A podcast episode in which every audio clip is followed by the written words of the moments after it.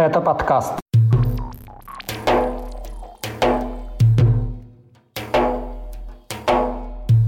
Новые угрозы Рамзана Кадырова своим оппонентам, обряд примирения кровников в Чечне, штрафы за призывы поддержать арестованных после антисемитских беспорядков в Дагестане, граждане Украины в депортационных центрах Волгограда и Кубани и орден «Мать-героиня» жене приближенного Кадырова. Об этом и не только в 165-м выпуске подкаста «Кавказ. Реалии». О главных новостях недели на юге России и Северном Кавказе вам расскажу я, Катя Филиппович. Привет! Поставьте лайк прямо сейчас, и мы начинаем. Глава Чечни Рамзан Кадыров призвал избавляться от авторов оппозиционных сообществ, где бы они ни находились. Такое заявление он сделал на предновогоднем совещании с командирами МВД и Росгвардии по республике. Напомним, в разные годы противники режима Кадырова подвергались покушениям в Европе, Турции и других странах – на этом совещании Кадыров и силовики обсуждали противодействие чуждой идеологии. Так власти республики обозначили, цитата, «администрируемое из-за рубежа сообщества», авторы которых, снова цитата, пытаются влиять на умы подрастающего поколения через социальные сети и мессенджеры.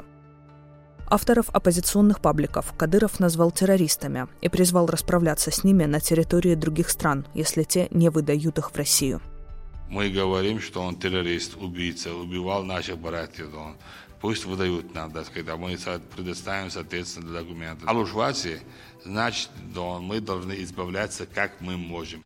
На этом же совещании Кадыров заявил, что даже если родные обвиняемого в нелояльности чеченским властям от него отреклись, то семья все равно продолжает отвечать за действия родственника. Вот что об этом заявлении говорит чеченский правозащитник Абубакар Янгулбаев теперь родственников диссидентов будут преследовать жестче. Есть, ну, опять же, непонятно, непонятны границы этого преследования. И угрожает далее зарубежным странам, что даже на их территории, на их юрисдикции будет преследовать своих оппонентов. Э, конечно, такие заявления в любом другом правовом государстве должны были бы стать предметом интереса Э, следственных органов, но в данной ситуации, я полагаю, это не самый страшный грех Кадырова, то есть ранее было еще хуже, и он избегал этой ответственности, в том числе на уровне Кремля. Однако это не исключает того, что теперь любой, кто находится в Чечне или за пределами Чечни, в том числе России, и он имеет другое мнение, чем Кадыров, должен беречь себя. Глава Чечни и раньше наказывал своих критиков. Так, в начале августа он отправил на войну в Украину четырех родственников братьев Янгулбаевых, их дядю и трех двоюродных братьев со стороны отца. Братья Янгулбаевы выступают с резкой критикой главы Чечни. Абубакар – правозащитник, Ибрагима Байсангур – администраторы оппозиционного телеграм-канала «Адат». За полтора года до этого представители чеченского тейпа «Килой», которому принадлежат Янгулбаевы, публично отреклись от провинившихся и прокляли их.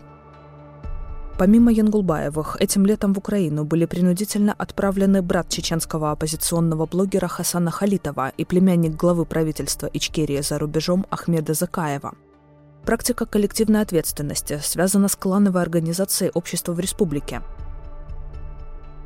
Рамзан Кадыров и его окружение неоднократно угрожали критикам режима, в том числе кровной местью. При этом жители республики власти призывают отказаться от этой практики – на этой неделе государственные СМИ в Чечне сообщили о примирении двух семей, которые враждовали из-за непреднамеренного убийства, произошедшего 18 лет назад. Государственное агентство «Грозный информ» утверждает, что кровную вражду удалось разрешить благодаря усилиям духовенства и старейшин. Напомним, в Чечне еще в 2011 году была создана специальная комиссия по примирению кровников – Столкнувшиеся с этой практикой жители республики рассказывали сайту «Кавказ Реалии», что примирения происходят в принудительном порядке. Жители Дагестана оштрафовали за призывы помочь арестованным после беспорядков в аэропорту Махачкалы. Районные суды республики рассмотрели как минимум 10 административных протоколов. Эти протоколы были составлены за посты в поддержку арестованных после антисемитского погрома в аэропорту – Напомним, всего более 140 местных жителей арестованы по уголовному делу о массовых беспорядках. Так, например, Нагайский районный суд оштрафовал на 10 тысяч рублей Салтанбека Джалалова за призыв собраться на митинг в поддержку арестованных.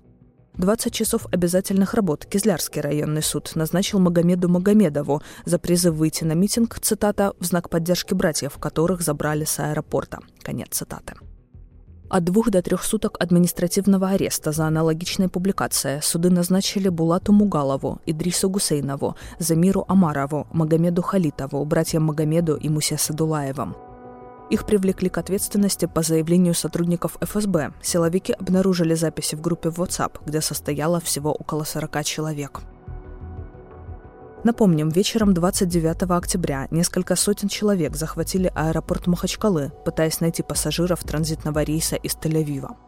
Собравшиеся выступали против действий Израиля в секторе Газа и требовали изгнать евреев из региона. Толпа ворвалась в здание аэропорта и проникла на взлетно-посадочную полосу.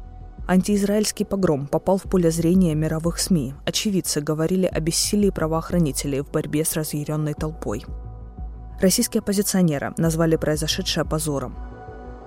Пострадавшими от беспорядков стали более 20 человек, в том числе полицейские.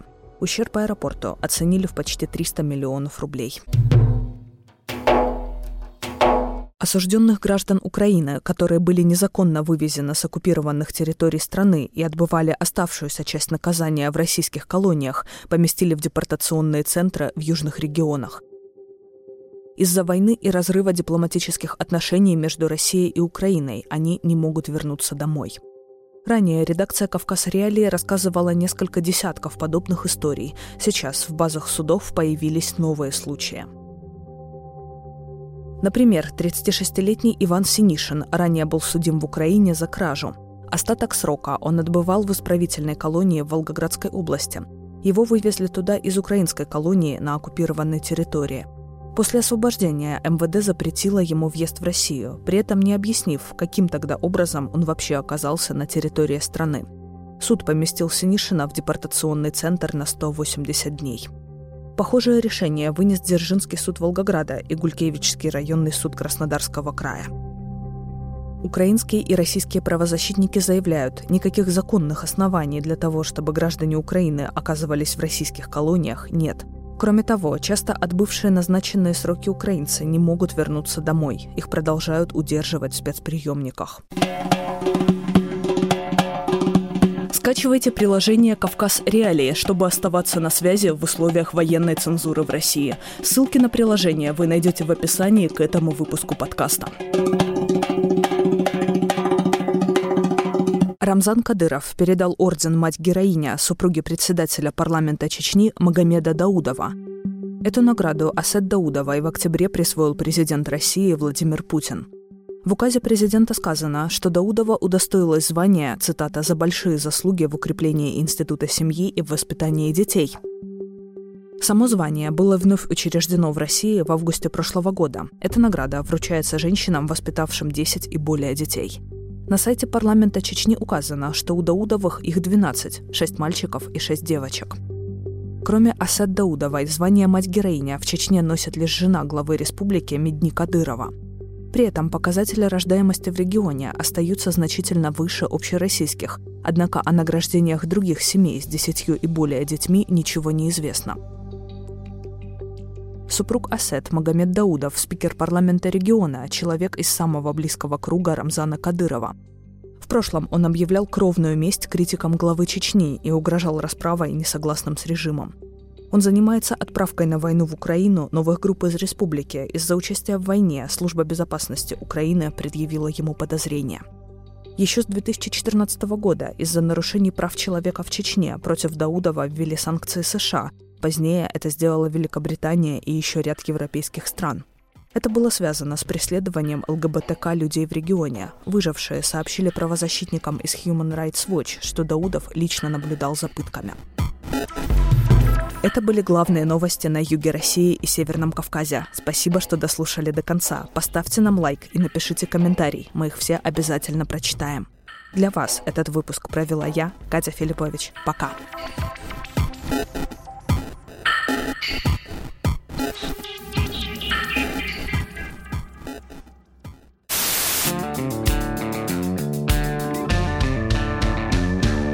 Студия подкастов «Радио Свобода». Человек имеет право. Время свободы. Американские вопросы. Кавказ подкаст. Атлас мира. Цитаты свободы. Скучно не будет. Слушай на всех подкаст-платформах. Просто надень наушники. Подкасты «Радио Свобода».